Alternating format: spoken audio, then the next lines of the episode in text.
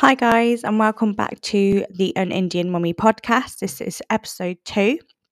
Uh, just a little disclaimer that this episode will more than likely contain swearing. Uh, we'll be talking about taboo topics and may even be triggering as well. So, if there's anything that about that that you don't like, then please turn off. Otherwise, sit back, relax, and I hope you enjoy this episode. I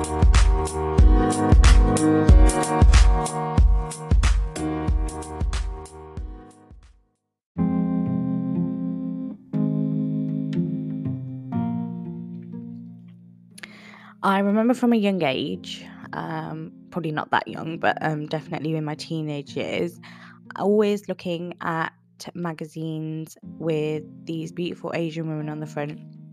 And I think the the one that was around the most was Asiana Wedding or Asiana Magazine, and that was who I aspired to be.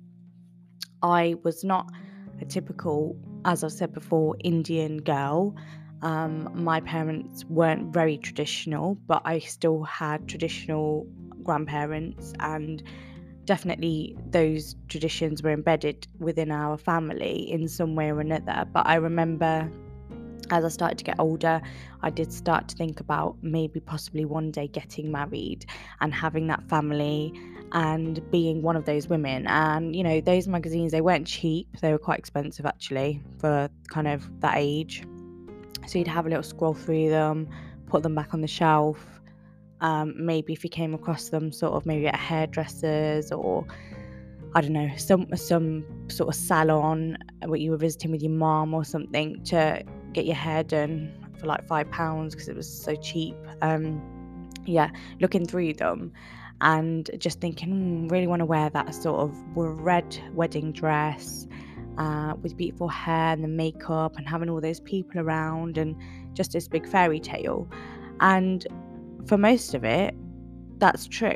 It really is beautiful, magical, and everything that you can dream of. But as we all know, in life, it's never that perfect and life gets in the way and and there's so much to navigate that requires being an adult than just all those pretty things. So I'd say that is the same story really for pregnancy and my journey through motherhood. So yeah, going back to my life as um, a young Indian girl, a British Indian girl, you know, I wasn't really into like Asian guys when I was younger and didn't really have that in my mind that I was definitely going to have that life. But like I said, as I started to get older and started to socialize with different types of people, I started to want to be a little bit more involved in in that world, in that culture, because I almost felt like I did want that potentially for my future and if I was to going to have children to kind of have that in my life and, and their lives.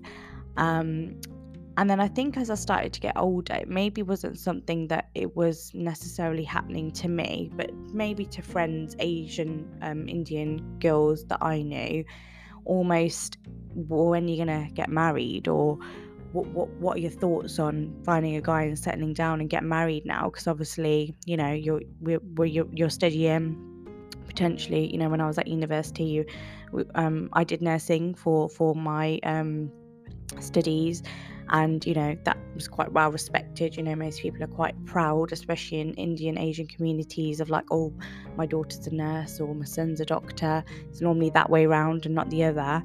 Um, but yeah it always kind of felt like it came down to even you know being born in britain of but when are you going to settle down and and you know that would be that would be ideal. That would be the best thing for you. And ideally with an asian guy ideally with somebody from the same background as you with a well respected family um, you know somebody who we would be proud to, to say that you know they are they are part of our family and you're part of theirs which is fine. I'm sure that is what most people want for their kids. Um, you only want the best. You want them to be happy. But what what does that mean when you start to have those conversations when you're almost trying to define a girl and it may happen to guys. I just don't feel like it happens as much where they're they're put uh, put under so much pressure uh, on in terms of a time scale because they've got time. Um, they can go off and study and do what they need to do first, and and then when they're ready, then they can find a girl, and and uh, and the girl probably would be quite much younger than them, um, because you know those expectations are put on girls a lot earlier. So yeah, those conversations happen. Not so much with me, but I'm aware of them happening happening in families with my friends. And it really started to make me think, especially after having my own daughter, that I never really heard those conversations happening where they wanted to make sure that the girls are healthy you know, how's your health? Are we doing as much as we can as your family to make sure you're healthy mentally and physically so that when the time comes when if and when you're thinking of having kids, then then you'll be you'll be good to go. Um, are you happy? Are you doing stuff that makes you happy? If not, what could we do to support that? Is your education, you know, up to up to standard? Like, you know, do you want to do more? Do you want to do less? How can we support? How can we fund that? Uh, rather than trying to spend £50,000 on a wedding that you don't particularly want? And also, do you want to travel? Shall we go and travel as a family? Shall we let you explore the world slightly more than just settling down with somebody who you might have known for five minutes potentially and then be forced to kind of almost do that with them rather than being able to do that on your own independently or, or, or with your family? And also, probably the last thing that never ever gets discussed in an open way, but is there any trauma that you need healing from before you start embarking on a journey where you're bringing somebody else into your life and all their baggage and then potentially going to have children and pass it on to them?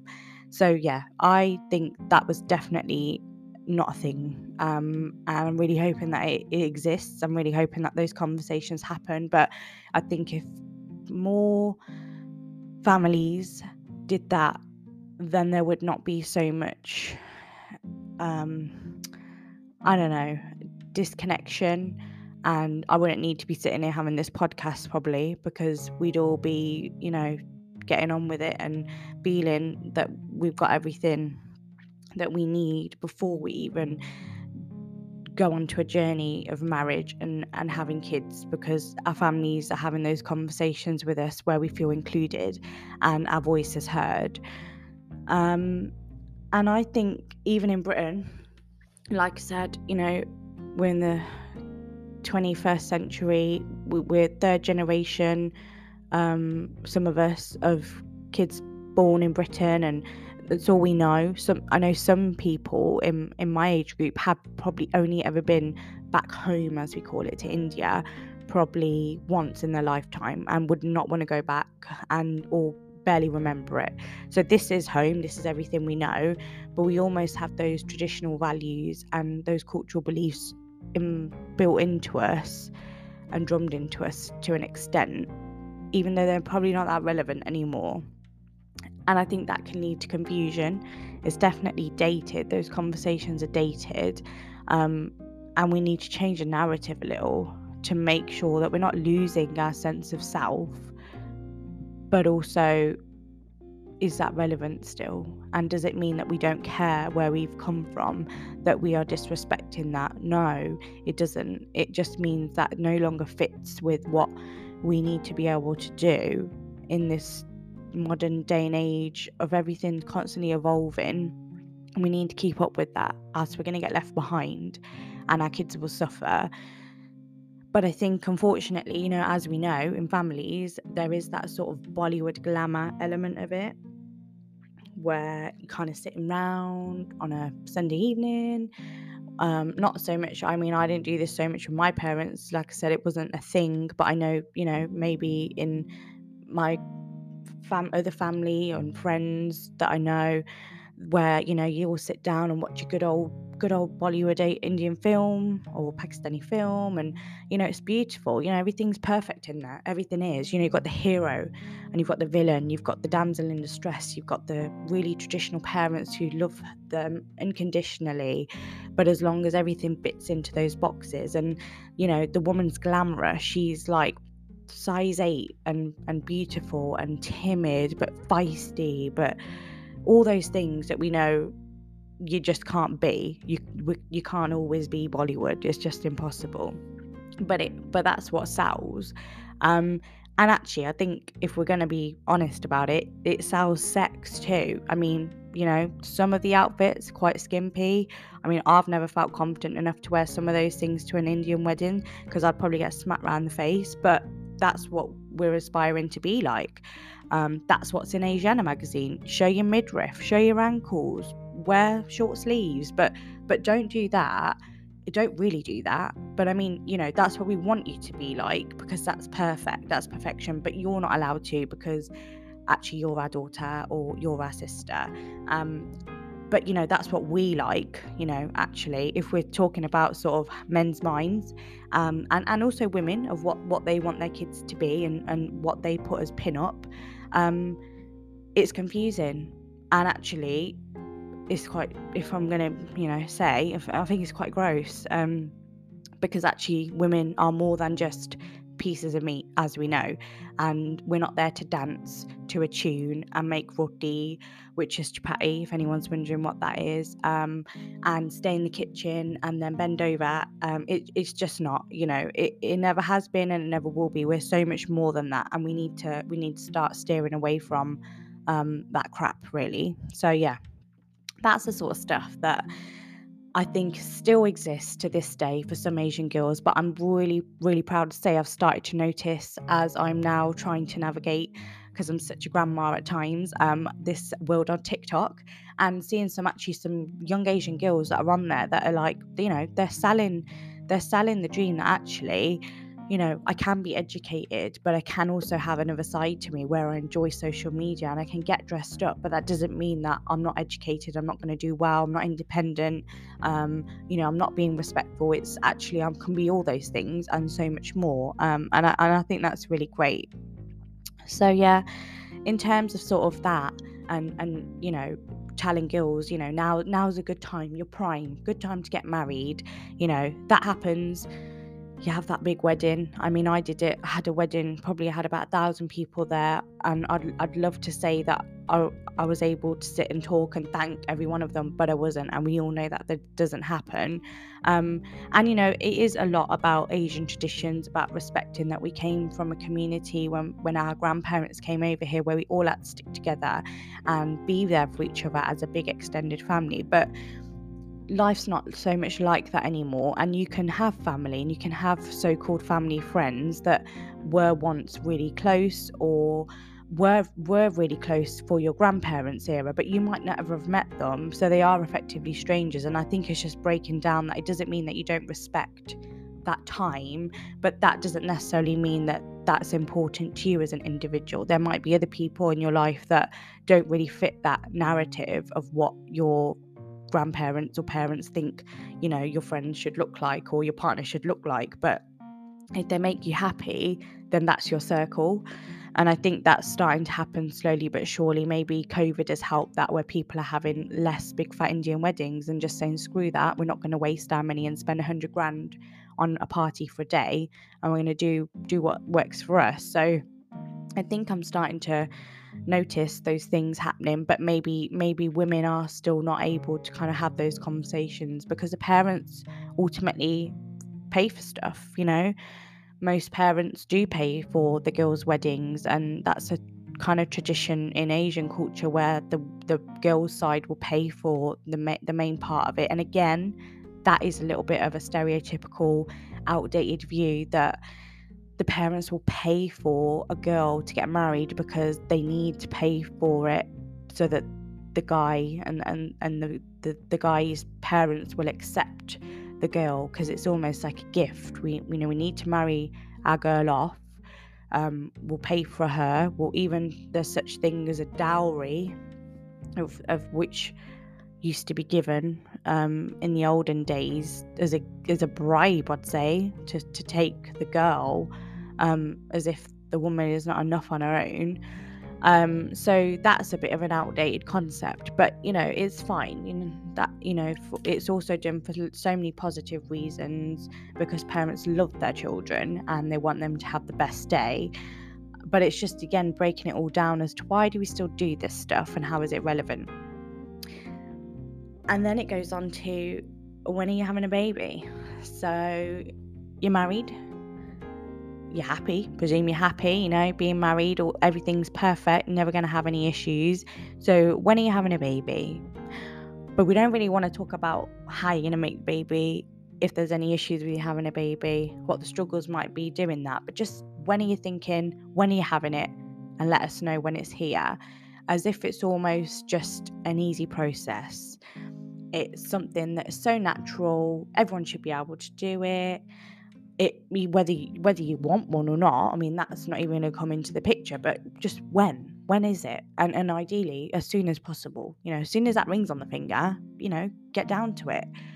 But like i said no one's willing to have those conversations about well hang on there's so much more to just popping out a child. There is so much to that that we need to delve into before people just start having kids because it's almost expected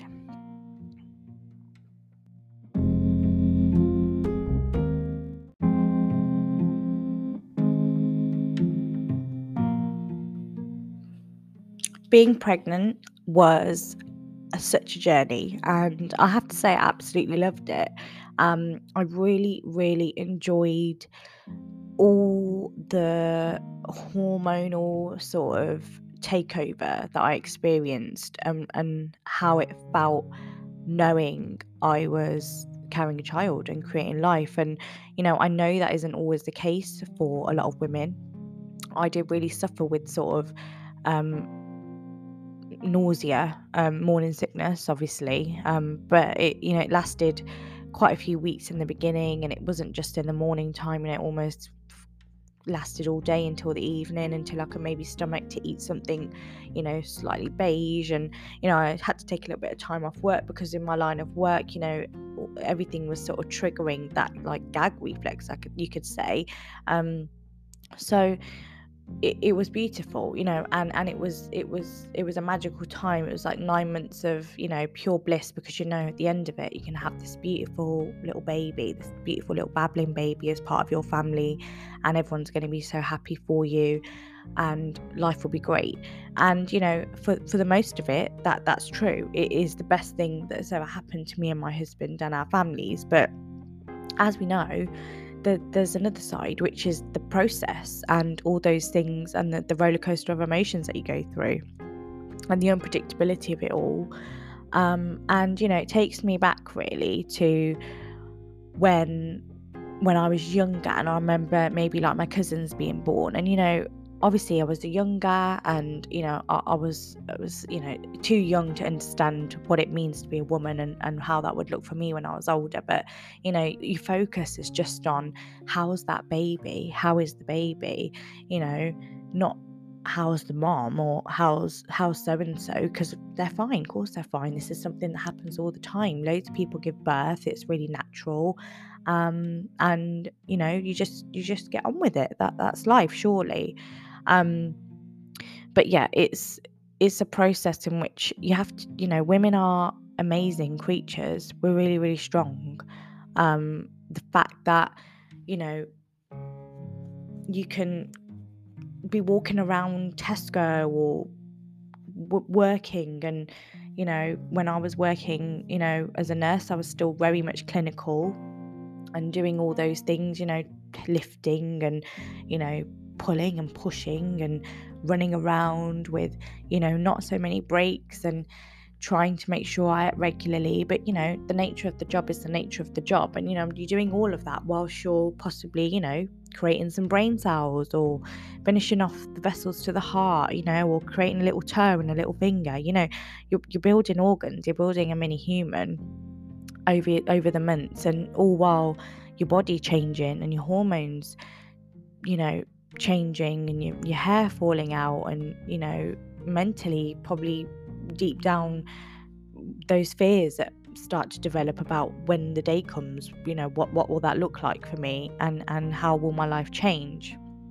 And you know i had a really supportive network of friends and colleagues who you know without i think i would have struggled because I have to say, working in a a multicultural team, I had lots of input from, you know, Asian colleagues who very much had that sort of traditional advice, you know, oh, have have lots of kids while you're young and, you know, do this and do that and, and you'll be fine. And then, you know, my white colleagues and, you know, my, my British and my English colleagues who had that more Western thinking and were happy to have those you know icky conversations about how it what it looks like when you give birth and what it actually means and you know how you actually might feel and that it's okay you know and i was really lucky um but it made got me thinking you know what if there are women out there who don't have that circle just because of the nature of you know how their lives are? And maybe they they don't don't go out to work or you know they have have limited exposure to those those kind of people and and those kind of communities and and maybe they're really intertwined in their own um, Asian community, but actually, when we get into hospital and we, we get in to have our babies, you know, it's it's a it's a very westernized concept, the hospital setting and and all those things and all those machines and you know all the technical questions and and sort of the forms and the um, processes of you know sort of conventional ways to give birth. You know, it's only recently over the last sort of I'd say you know 10 20 years maybe if you know I'm just thinking out loud that we've started to do that sort of more home homely environment where women go into hospitals now and you know sort of give birth in what looks like sort of like your living room you know with with a bath in it and a bouncy ball. Um, but I remember when um, my aunt uh, gave birth you know or, or it doesn't even necessarily mean it was a relative you know it was almost anyone who had a kid it was a big event and it was exciting and you'd pop along and you'd all cram yourselves into one car and head off down the hospital. And this was you know pre-covid and pre pre the days where you would you know they wouldn't mind if you had like 10 visitors in a room. And you know if you were lucky that that woman had like a side room private for her and you'd all go in and you know you'd scuttle together you and your cousins all scuttling in you know in, in, the dead of night and off off to see that little baby who you know doesn't even know who you are isn't bothered you know just wants its mum and its dad. Um, and you just go in and be like oh how's baby? You know want to see the baby? How's baby? How is the baby? That is the question that that get asked that gets asked you know? Um you know what is it? Boy girl? What are we gonna name it? You know? Have they got long eyelashes? What's their hair colour? How many toes do they have? All while mum's lying in that bed, pretty much probably feeling like she's been, o- been run over by a train, because I definitely know that's how I felt. So now thinking back, you know, those are the things that we used to do, and we were, you know, that was part of our family life, you know, oh, the baby's here, the baby's paramount, the most important thing, and you know, that that's it. The joy, you know, it's joyous. But as we know, come comes with hard work. You know, you've got to go through that process and get that baby into the world. And you know, I always had a fear, um, and it's maybe not so so much now. Um, now that I've had my daughter, but I remember always having a fear of not making it through the childbirth, and I don't know why. That's that's just something that I've always had. Um, and it is a really scary time. And I just wish that maybe I'd asked questions, but I suppose I didn't know what questions to ask about how to prep for that that moment and knowing that you, there's nothing you can do about it. The baby's going to come when the baby's going to come but is there anything i should know? Is there anything i should do? And if not what should i be focusing on and not worrying about so that i'm rested and ready for when baby comes? And then post baby you know what's the most like most important thing that I need to worry about, that I need to make sure I get comfortable doing. You know, what other stuff can I filter out and other people can do for me? Other people are on standby to support me with, or do I just need to navigate all on my own and just hope for the best? You know, I wish I'd asked those questions, but I also think that knowing what I know now, you know, I have friends that have had babies and you know um, colleagues friends family who will be having them are pregnant. And and i just think you know I'm, i do not want to be that person to be like oh i need to tell you you know this is what what you need to be expecting. But at the same time i definitely don't want to sugarcoat anything if someone was to ask me a question and be like you know how was your experience? My experience is my experience and someone else's experience is their experience. But the fundamental bottom line is is that we all have a job to do and we need to support each other and be open and honest about how we can help each other understand what's important in that process. What can we do to help each other so it's less stressful less painful um, you know less traumatic? And knowing that what can we do to support that? I.e you know in terms of stupid stuff like the advice that we give to um, to to to family uh, members maybe guys and you know like oh i remember what it felt like. So actually you know if, if someone says oh don't don't think she's coping very well actually what does she need? Rather than talking about her as the, the, the mother as if she's you know not in the room you know actually now i get it. Now i understand how she must be feeling and the fear and the uncertainty. So i'm gonna talk to her and ask her and see if she wants you know what she needs so that the baby's okay. Because actually there is no other person that is more important in that room to that child than that mother. And that is so important for us to bring it back to that that we are important enough that we need to get married important enough that we are the ones that need to make that baby. But as soon as a baby comes along it's oh baby's here now. Thank you so much. You've done your job. And off you go and scuttle off back to your bed. But actually as I've definitely found out, um, that baby needs you more than than than they'll ever do. And actually, the, the the network of people around need to be super supportive to facilitate that, so that the baby then can grow into that person that everybody wants them to be. So that you know once once those few months are up and and that bonding process has kind of been cemented, then go you know, off you go. Take that baby and babysit them as much as you like. Because I'm pretty sure that the mom and dad are going to need as much sleep as they can to catch up. But, you know, in them early days, it's about saying, you know, actually, this is about, it's about her. You know, of course, it's about your husband. Of course, it's about the partner. They play a massive role. But actually, what are the needs and what are the wishes of of the mother. Um you know and that is a whole episode in itself too you know to really go into my experience. It was it was you know it was it was up and down. It you know it it really felt like a year felt like 10 years. You know it went so quick but at the same time i went through so much. All you know mentally and physically it changed me as a person.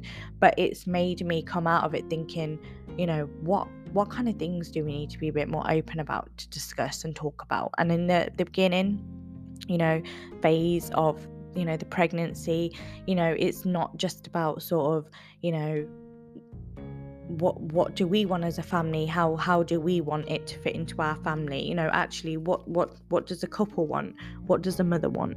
You know from making decisions about how she wants to birth that child, whether it's a home birth or in the hospital, right until what does she want to do in terms of feeding? Um, you know, do do they want to do they want to coast you know do they want to have the baby in the room for a year or you know all those things you know everyone's got an opinion on them everybody will tell you what they think is right and wrong but actually it's not their journey.